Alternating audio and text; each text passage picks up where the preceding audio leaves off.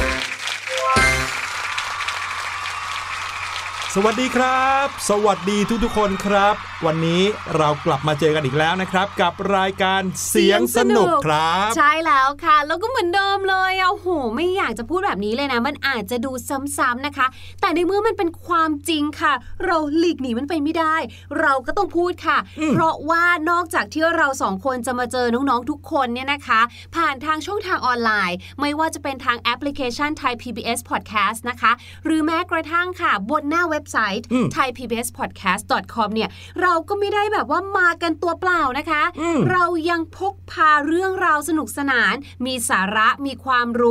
แล้วก็ยังมีเกมสนุกๆนะคะที่สามารถเล่นด้วยกันในครอบครัวได้เลย ถูกต้องครับเผลอแป๊บเดียวเท่านั้นเองนะครับ เสียงสนุกก็จะอยู่กับทุกๆ คนมาครบอีก 1 ปีแล้วอืมนี่เป็นสัปดาห์สุดท้ายของปี 2563 ด้วยค่ะสำหรับใครที่ฟัง ในปี 2563 นะ แต่อย่าลืมว่าเราสามารถฟังย้อนหลังกันได้ยังเทปเนี้ยก็ยังอยู่บนหน้าเว็บไซต์นะครับ บนแอปพลิเคชันน่ะไปอีกนานเลย ใช่แล้วครับค่ะ เดี๋ยวเราอาจจะมีวันที่เป่าเทียนเนาะอืม Happy birthday to me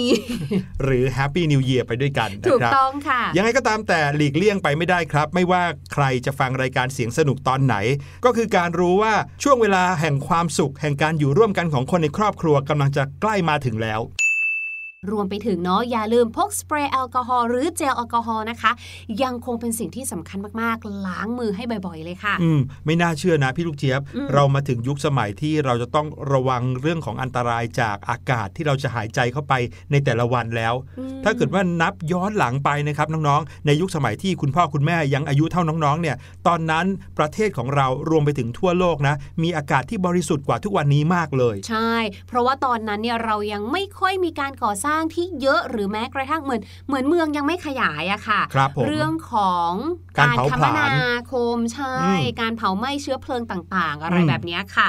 สมัยนั้นเนี่ยเรายังมีต้นไม้เยอะแยะนะคะอืมน้ำต่างๆ ในแม่น้ำก็ยังใสสะอาดอยู่เลยค่ะ ใช่ แต่ว่าข่าวดีก็คือเรายังสามารถดูแลโลกของเรา ให้ยังคงมีน้ำใสมีอากาศบริสุทธิ์ได้อยู่นะ ถูกต้อง เพียงแต่ในเรื่องของการใช้ทรัพยากรเนี่ยเราก็ต้องใช้อย่างรู้ค่ามากขึ้น เวลาใช้อะไรต่างๆ ก็ต้องทำให้เกิดขยะน้อยลง จริง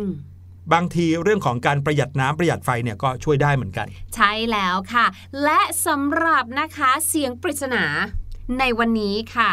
เราเนี่ยก็จะมีเสียงที่เข้ากันกับเรื่องราวของ PM 2.5 หรือเปล่าคะพี่หลุย เสียงปริศนาในวันนี้ไม่แน่ใจว่าเกี่ยวกับ PM 2.5 หรือเปล่า แต่เป็นเสียงที่น้องๆที่เคยไปสวนสัตว์น่าจะเคยได้ยินอ้าวอ่าเป็นเสียงร้องของสัตว์เหรอ ไม่รู้ครับ ไปฟังกันเลย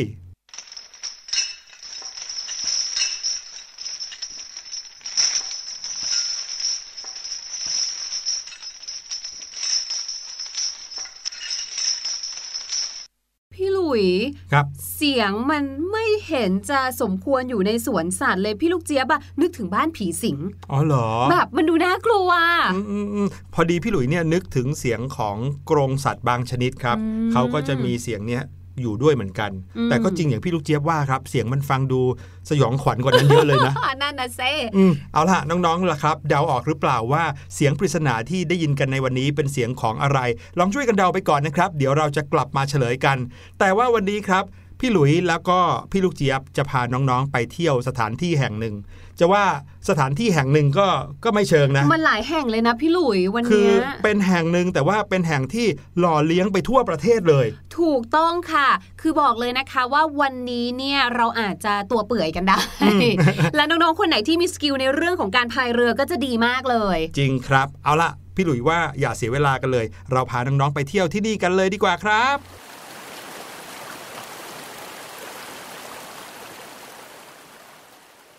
วันนี้พี่หลุยและพี่ลูกเจี๊ยบพาน้องๆ มาอยู่กันที่ตำบลปากน้ำโพ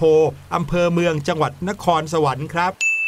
พูดถึงตำบลปากน้ำโพแล้ว แน่นอนจะต้องทำให้เรานึกถึงแม่น้ำสายหนึ่งที่สำคัญของประเทศไทย ก็คือแม่น้ำเจ้าพระยานั่นเองครับ ใช่แล้วค่ะ แต่ว่าแม่น้ำเจ้าพระยาเนี่ยมีความพิเศษมากๆเลยนะ อืม ปกติถ้าเราพูดถึงแม่น้ำเจ้าพระยา หรือแม่น้ำอะไรก็แล้วแต่ ครับ อันนั้นก็คือเป็นชื่อแม่น้ำ อันนั้นเลยนึกออกไหมคะครับไม่ได้เป็นการรวมตัวกันของอะไรแต่อย่างใดอืมแต่แม่น้ำเจ้าพระยาค่ะ เกิดจากการรวมตัวกันของแม่น้ำถึง4สายเลยค่ะอืมนั่นก็คือ แม่น้ำปิงวัง ยมแล้วก็น่าน พี่ลูกเจ็บมั่นใจว่าน้องๆที่เรียนในวิชาภูมิศาสตร์ใช่ประวัติศาสตร์อะไรอย่างเงี้ย จะต้องได้ท่องแน่อย่างแน่นอนเลย ครับ ปิงวังยมน่านค่ะเรียงกันนะครับ มารวมกันเป็นแม่น้ำเจ้าพระยาอืมน้องๆ อาจจะสงสัยว่าถ้าจะพามารู้จักกับแม่น้ำเจ้าพระยาทำไมต้องมาไกลถึงที่ปากน้ำโพนี้ด้วย ทำไมไม่อยู่ที่กรุงเทพเราก็มีอยู่แล้วใช่ไหมแม่น้ำเจ้าพระยาเนี่ยไหลหล่อเลี้ยงกรุงเทพมหานคร แต่ว่าวันนี้นะครับพี่หลุยและพี่ลูกเจี๊ยบเนี่ยจะพาน้องๆมารู้จักกับเรื่องราวของแม่น้ำครับเนื่องจากว่าพอพูดถึงแม่น้ำหลายคนก็คงจะรู้จักแค่เพียงบางสายเท่านั้น แม่น้ำเจ้าพระยา แม่น้ำปิงวังยมน่าน แต่เอาเข้าจริงแล้วน้องๆรู้หรือเปล่าครับว่า ประเทศไทยเรามีแม่น้ำไหลผ่านรวมกันแล้วถึง 43 สายเลย เยอะมาก ๆ นี่ถ้าเป็นเอ่อรถเมล์หรือว่ารถขนส่งรถทัวร์เนี่ยครับได้เลยนะ ถูกมีเยอะมากเลยนะครับ วันนี้เราจะพาน้อง ๆ มารู้จักกับแม่น้ำสายสำคัญของประเทศไทยกัน ขอเริ่มกันที่ 4 สายแรกเลย อย่างที่บอกเป็นแหล่งกำเนิด แล้วก็เป็นที่มาของแม่น้ำสายที่ใหญ่และสำคัญที่สุดของประเทศไทยคือแม่น้ำเจ้าพยา เพราะฉะนั้นแม่น้ำสี่สายที่กำลังจะพูดถึงนี้คือ แม่น้ำปิง แม่น้ำวัง แม่น้ำยม แล้วก็แม่น้ำน่านครับแม่น้ำปิงเนี่ยถือกำเนิดจากดอยถ้วย เทือกเขาแดนลาวอำเภอเชียงดาวจังหวัดเชียงใหม่ครับ ดังนั้นถ้าเกิดว่าใครมีโอกาสได้ไปที่อำเภอเชียงดาวจังหวัดเชียงใหม่ ลองหาโอกาสไปดูต้นน้ำปิงนะครับ สวยงามมากนะครับเขาไหลลงมาทางใต้ผ่านจังหวัดเชียงใหม่ลำพูน ตากกำแพงเพชร แล้วก็ไหลมาบรรจบกับแม่น้ำน่าน ที่ปากน้ำโพ จังหวัดนครสวรรค์ครับแม่น้ำปิงมีความยาวถึง 715 กิโลเมตร ส่วนแม่น้ำวังนะคะ ก็ถือกำเนิดจากเทือกเขาผีปันน้ำอำเภอพานจังหวัดเชียงรายค่ะ ไหลลงมาในทิศทางเดียวกันเลยค่ะ ก็คือ ไหลลงมาทางใต้ค่ะ ผ่านจังหวัดลำปาง ตาก แล้วก็ไหลมาเจอกับแม่น้ำน่าน ที่อำเภอบ้านตากจังหวัดตาก รวมความยาวทั้งสิ้นนะคะ 335 กิโลเมตรค่ะ โอ้ถึงแม้ว่าจะครึ่งหนึ่งของแม่น้ำปิงเท่านั้นนะครับ แต่ก็ยาวมากเลยเหมือนกัน ต่อไปแม่น้ำยมนะครับถือกำเนิดขึ้นจากดอยขุนยวม เทือกเขาผีปันน้ำที่อำเภอปง จังหวัดพะเยาครับไหลลงมาทางใต้ผ่านจังหวัดสำคัญก็คือ จังหวัดแพร่สุโขทัยพิษณุโลกนะครับ แล้วก็ไหลมาบรรจบกับแม่น้ำน่านอีกแล้ว ที่อำเภอชุมแสงนครสวรรค์นะครับความยาวของแม่น้ำยมเนี่ยมีความสุขมากเลย เพราะมีความยาวถึง 555 กิโลเมตรนะครับ555 กิโลเมตร และแม่น้ำที่สำคัญอีกหนึ่งสายนะคะ ที่มารวมกันจนกลายเป็นแม่น้ำเจ้าพระยา นั่นก็คือแม่น้ำน่านค่ะ แม่น้ำน่านเนี่ยถือกำเนิดจากเทือกเขาหลวงพระบางอำเภอปัว จังหวัดน่าน ไหลผ่านจังหวัดน่าน อุตรดิตถ์แล้วก็มาบรรจบกับแม่น้ำปิงนะคะ ที่ตำบลปากน้ำโพอำเภอเมืองจังหวัดนครสวรรค์ อย่างที่บอกค่ะ รวมกันทั้งหมดแล้วเนี่ยนะคะ ก็กลายเป็นแม่น้ำที่เราเรียกว่า แม่น้ำเจ้าพระยานั่นเองค่ะ ตัวของแม่น้ำน่านเองนะคะ มีความยาวถึง 740 กิโลเมตรเลยค่ะนั่นก็คือแม่น้ำสี่สายที่สำคัญนะครับ รองจากแม่น้ำเจ้าพระยาเลยเรียกว่า ถ้าไม่มีแม่น้ำสายใดสายหนึ่งในสี่สายนี้นะครับก็จะมารวมกันเป็นแม่น้ำเจ้าพระยาไม่ได้เลยนะครับ ต่อไปนะครับเป็นอีกหนึ่งแม่น้ำซึ่งไม่ได้มีต้นกำเนิดในประเทศไทยนะแต่กลายมาเป็นแม่น้ำที่ไหลผ่านประเทศไทยเยอะเลยนะครับ ก็คือแม่น้ำรวกครับ เขาถือกำเนิดจากภูเขาในเขตประเทศพม่าไหลผ่านเป็นเส้นกั้นพรมแดนระหว่างไทยกับพม่า ในจังหวัดเชียงราย แล้วก็ไหลลงสู่แม่น้ำโขงครับ นี่ถือเป็นหนึ่งแม่น้ำย่อยที่ไหลมารวมเป็นแม่น้ำโขง ซึ่งถ้าเกิดว่าหลายๆ คนเคยได้ยินชื่อแม่น้ำโขงก็จะรู้ว่า เป็นแม่น้ำที่สำคัญอีกเส้นหนึ่งที่เป็นพรมแดนระหว่างประเทศไทยกับประเทศเพื่อนบ้านนะครับ อืม ถ้าให้พี่ลูกเจี๊ยบเดานะคะ ตรงชายฝั่งบริเวณริมแม่น้ำรวกเนี่ย น่าจะมีการขายก๋วยเตี๋ยวกันเยอะเลยทำไมครับ ก็ชื่อแม่น้ำรวกเขาจะได้ลวกก๋วยเตี๋ยวส้นไม่ใช่แม่พี่ลูกเจี๊ยบเนี่ยเออแต่ก็เป็นไปได้นะ ถ้าเป็นที่ท่องเที่ยวเขาก็ขายก๋วยเตี๋ยวนะอ่าใช่ไหมเออแต่ว่าอันนี้คือรวกรอเรือนะคะครับมาถึงอีกหนึ่งสายค่ะอันนี้พี่ลูกเจี๊ยบเคยได้ยินนะคะ นั่นก็คือแม่น้ำสายนั่นเองค่ะ แม่น้ำสายนะคะมีต้นกำเนิดเหมือนกับแม่น้ำรวกเลย ก็คือจากภูเขาในประเทศพม่าค่ะ แม่น้ำสายเนี่ยนะก็จะไหลผ่าน กลายเป็นเส้นกั้นพรมแดนระหว่างไทยกับพม่า ในเขตอำเภอแม่สายจังหวัดเชียงรายค่ะ รวมความยาวทั้งสิ้นเนี่ยนะคะจะอยู่ที่ประมาณ 15 กิโลเมตรค่ะ แล้วเขาก็จะไหลไปรวมกับแม่น้ำรวกอีกทีนึงค่ะ ที่จังหวัดเชียงรายนั่นแหละค่ะ แม่น้ำอีกหนึ่งสายนะครับที่ไปรวมกับแม่น้ำเพื่อนๆ จนกลายเป็นแม่น้ำโขงก็คือ แม่น้ำอิงครับ แม่น้ำอิงเนี่ยถือกำเนิดอยู่ใกล้ๆกับแม่น้ำยมเลย เพราะว่าเขามาจากเทือกเขาผีปันน้ำจังหวัดพะเยา แต่แทนที่เขาจะไหลลงใต้ไปรวมกันกับแม่น้ำอื่นๆ เขาไหลย้อนขึ้นไปทางเหนือครับอืมเพื่อที่จะไปสู่แม่น้ำโขงอำเภอเชียงของจังหวัดเชียงราย แล้วก็ความยาวก็ประมาณ 240 กิโลเมตร เป็นแม่น้ำสายสั้น ๆ นะครับ แต่ก็มีความสำคัญเหมือนกันครับ มาที่แม่น้ำอันนี้ดีกว่าค่ะ เพราะว่าอยู่ในแถบเหนือเหมือนกันเลย ก็คือแม่น้ำเมยค่ะ แม่น้ำเมยเนี่ยนะคะ ถือกำเนิดจากเทือกเขาถนนธงชัย ในเขตประเทศพม่าค่ะ แล้วก็เหมือนกันกับแม่น้ำอิงเลยก็คือ จะไหลย้อนขึ้นจากทิศใต้ไปทางทิศเหนือค่ะ กลายเป็นเส้นกั้นพรมแดนระหว่างไทยกับพม่าในเขต แม่ฮ่องสอน แล้วก็ไหลลงสู่แม่น้ำสารวินในพม่าอีกทีนึงค่ะอืมแม่น้ำเมยเนี่ยรวมแล้วมีความยาวอยู่ที่ 365 กิโลเมตรค่ะข้ามมาทางฝั่งของตะวันตกกันบ้างนะครับ มีแม่น้ำสำคัญอีกหนึ่งสายที่หลาย ๆ คนถ้าเคยไป ที่หลาย ๆ คนนะครับถ้าเคยไปสมุทรสาคร หรือว่าจังหวัดในแถบตะวันตกเนี่ยก็จะรู้จักกับแม่น้ำสายนี้ก็คือ แม่น้ำท่าจีนครับ แม่น้ำท่าจีนเนี่ยจะแตกต่างจากชื่อของหลายแม่น้ำที่พูดถึงมาก่อนหน้านี้ ก็คือเขาจะไปรวมตัวกันเป็นแม่น้ำสายใหญ่ใช่ไหมอืมรวมตัวกันเป็นเจ้าพระยาเป็นแม่น้ำโขงค่ะแต่แม่น้ำท่าจีนเนี่ยเริ่มแยกจากแม่น้ำเจ้าพระยามาครับอ๋อ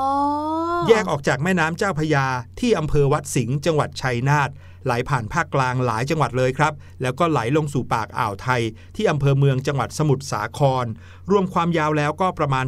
315 กิโลเมตรนะครับ แล้วก็มีชื่อเรียกหลายชื่อตามเส้นทางที่ไหลผ่าน เช่น แม่น้ำมะขามเท่า แม่น้ำสุพรรณ แม่น้ำนครชัยศรีอืมซึ่งจริง ๆ ทั้งหมดเนี้ยก็คือแม่น้ำท่าจีนเพียงแต่ว่าไหลผ่านตรงไหนคนเขาก็เรียกไม่เหมือนกัน ใช่แล้วแต่ย่านที่ผู้คนอาศัยอยู่แล้วเขาเรียกแบบนั้นอ๋อพี่ลูกเจี๊ยบก็ยังงงเลยนะว่าทำไมเขาเรียกแม่น้ำท่าจีนอืมคือมีความสัมพันธ์หรือว่าเกี่ยวข้องอะไรกับจีนก็ไม่เนาะอาจจะเป็นแม่น้ำสายที่มีคนจีนมาขึ้นเยอะก็ได้นะครับอ๋อเพื่อมาตั้งรกรากในไทยอืมนี่ก็จินตนาการไปเองนะครับ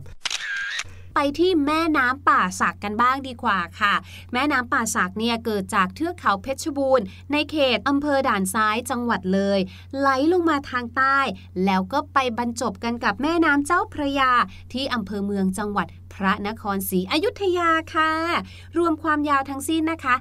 510 กิโลเมตรค่ะ ครับผมยังมีอีกหนึ่งสายนะครับที่เป็นแม่น้ำที่หลายๆคนอาจจะเคยได้ยินชื่อ ก็คือแม่น้ำบางประกงครับ แต่มีใครรู้หรือเปล่าว่าแม่น้ำบางประกงเนี่ยมีอีกชื่อหนึ่งด้วยนะ ชื่อว่าแม่น้ำปราจีนบุรีอืมไปชื่อเหมือนจังหวัดปราจีนบุรีซะอย่างนั้นนั่นนะคน่ะรับสิแม่น้ำบางปะกงนั้นเกิดจากเทือกเขาสันกำแพงอำเภอกบินบุรีครับ แล้วก็ไหลลงสู่อ่าวไทย ที่อำเภอบางปะกง จังหวัดฉะเชิงเซา มีความยาวประมาณ 230 กิโลเมตร แต่ว่า เป็นแม่น้ำที่มีความสำคัญเลย เนื่องจากว่าบรรดาเรือสินค้าที่ขนผ่านเข้ามาทางอ่าวไทยเนี่ยก็สามารถเข้ามาทางอำเภอบางปะกงนี้ได้ ลึกเข้ามาในเขตกรุงเทพมหานครได้เหมือนกัน มาถึงอีกหนึ่งแม่น้ำกันบ้างค่ะ พี่หลุยเคยได้ยินที่คนเขาชอบบอกว่าอุ้ย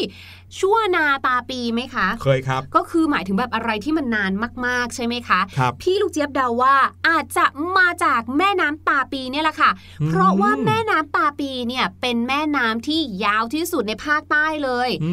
มีความยาวถึง 232 กิโลเมตรเลยค่ะครับต้นน้ำของแม่น้ำตาปีเนี่ยเกิดจากเทือกเขานครศรีธรรมราชในเขตอำเภอทุ่งใหญ่จังหวัดนครศรีธรรมราช ไหลย้อนขึ้นไปทางทิศเหนือจนกระทั่งเข้าไปสู่ชายฝั่งอ่าวไทย ที่อำเภอเมืองจังหวัดสุราษฎร์ธานีค่ะอืมอันนี้เป็นแม่น้ำสายสำคัญของทางภาคใต้เลยเนาะจริง ๆ แล้วนะครับแม่น้ำสายสำคัญในประเทศไทยยังมีอีกหลายสายเลย เช่น แม่น้ำแควเคยได้ยินชื่อใช่ไหมค่ะแควน้อยแควใหญ่นะครับมีแม่น้ำคีรีรัตน์แม่น้ำกระบุรี แม่น้ำโกลก แม่น้ำชี อันนี้น่าจะเคยได้ยิน แม่น้ำมูลแม่น้ำชีเนี่ยนะครับเป็นแม่น้ำสายใหญ่ที่มีปริมาณน้ำมากที่สุดเลยนะครับ ใช่ค่ะ เรื่องราวของแม่น้ำเนี่ยเป็นอะไรที่สำคัญกับมนุษย์เรามากๆเลยนะ เพราะว่าแม่น้ำเนี่ยถือได้ว่าเป็นแหล่งของการ ตั้งตั้งรกรากหรือว่าที่พักอาศัยเลยใช่เพราะว่านอกจากมีน้ำไว้ดื่มไว้ใช้ทำกับข้าวแล้วเนี่ย ในน้ำเองเนี่ยก็เป็นเหมือนแหล่งอาหารของเรา กุ้งหอยปูปลาบางทีทำนาด้วยอะไรด้วยนะใช่คะ ดังนั้นเนี่ยแม่น้ำจึงมีความสำคัญกับมนุษยชาติมายาวนานมากๆเลย ไม่ว่าจะเป็นใน ภูมิภาคไหนหรือว่าประเทศไหนก็ตาม อย่างเช่นในอินเดียครับแม่น้ำสำคัญของเขาก็จะเป็นแม่น้ำคงคาใช่ไหมคะ ที่ไม่ใช่แค่สำคัญในเรื่องของการแบบว่าอยู่อาศัยนะ แต่ยังสำคัญในเรื่องของเออความเชื่อในเรื่องของการล้างบาปอีกด้วย ตั้งแต่เริ่มมีมนุษย์นะครับแม่น้ำก็เริ่มมีความสำคัญตั้งแต่ตรงนั้นเลยใช่ลองนึกภาพนะครับในอดีตที่ยังไม่มีเทคโนโลยียังไม่เคยมีการก่อสร้างใด ๆ ทั้งสิ้น มนุษย์เนี่ยก็ต้องมองหาแหล่งน้ำแล้วก็ ตั้งรกรากสร้างสิ่งก่อสร้างที่อยู่อาศัยใกล้แม่น้ำค่ะเพื่อที่จะได้มีความอุดมสมบูรณ์นะครับใช่ทุกวันนี้แม่น้ำก็ยังคงมีความสำคัญ จริง ๆ แล้วยังมีเรื่องราวของแม่น้ำมาเล่าให้น้องๆฟังอีกเยอะเลย เอาไว้โอกาสหน้ากันละกัน แต่ตอนนี้พี่หลุยว่าได้เวลากลับกรุงเทพกันแล้ว ฝากน้องๆ ฟังเพลงเพราะๆนะครับ เพลงนี้ที่มีชื่อว่าทานตะวัน แล้วเดี๋ยวเราจะกลับมาเรียนรู้ภาษาอังกฤษจากเพลงกันครับ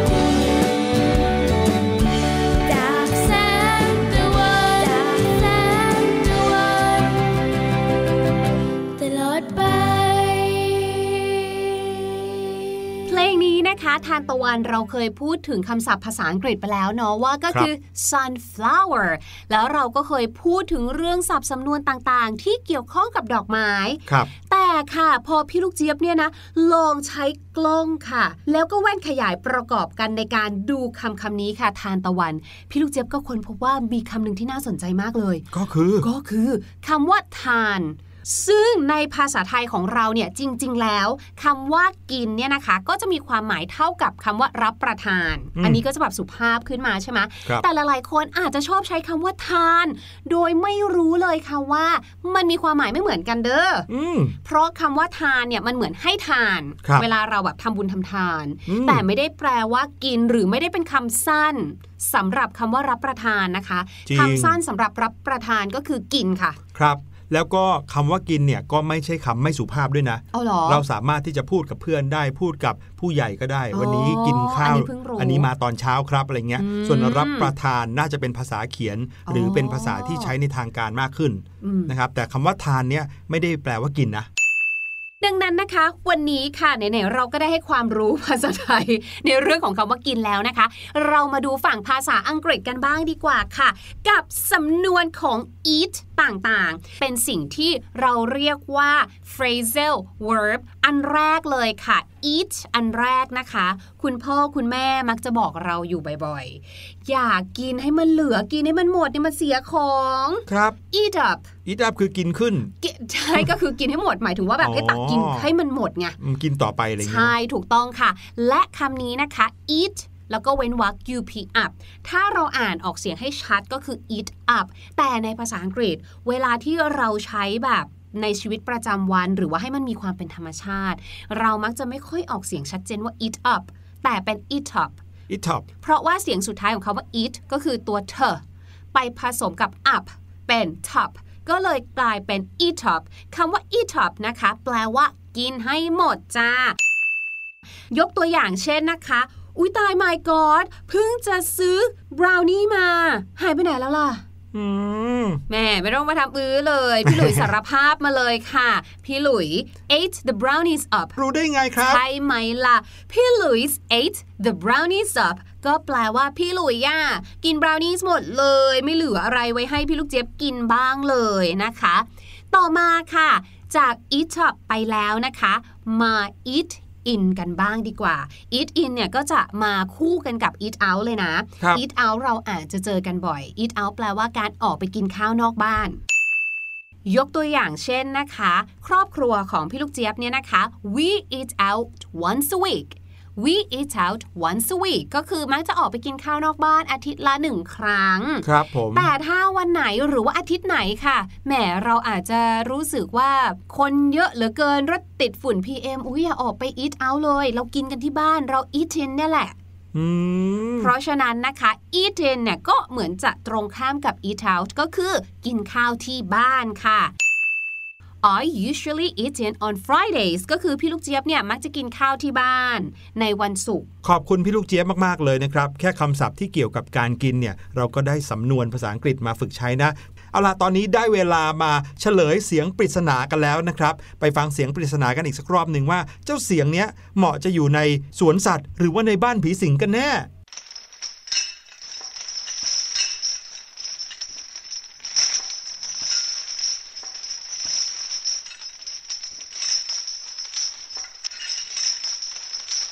เสียงนี้คือเสียงของการลากโซ่ครับเอาละครับ วันนี้รายการเสียงสนุกหมดเวลาแล้ว เราทั้งสองคนต้องขอลาน้อง ๆ ไปก่อนนะครับ พบกันใหม่ EP หน้า สวัสดีครับ สวัสดีค่ะ สบัดจินตนาการ สนุกกับเสียง เสริมสร้างความรู้ในรายการเสียงสนุก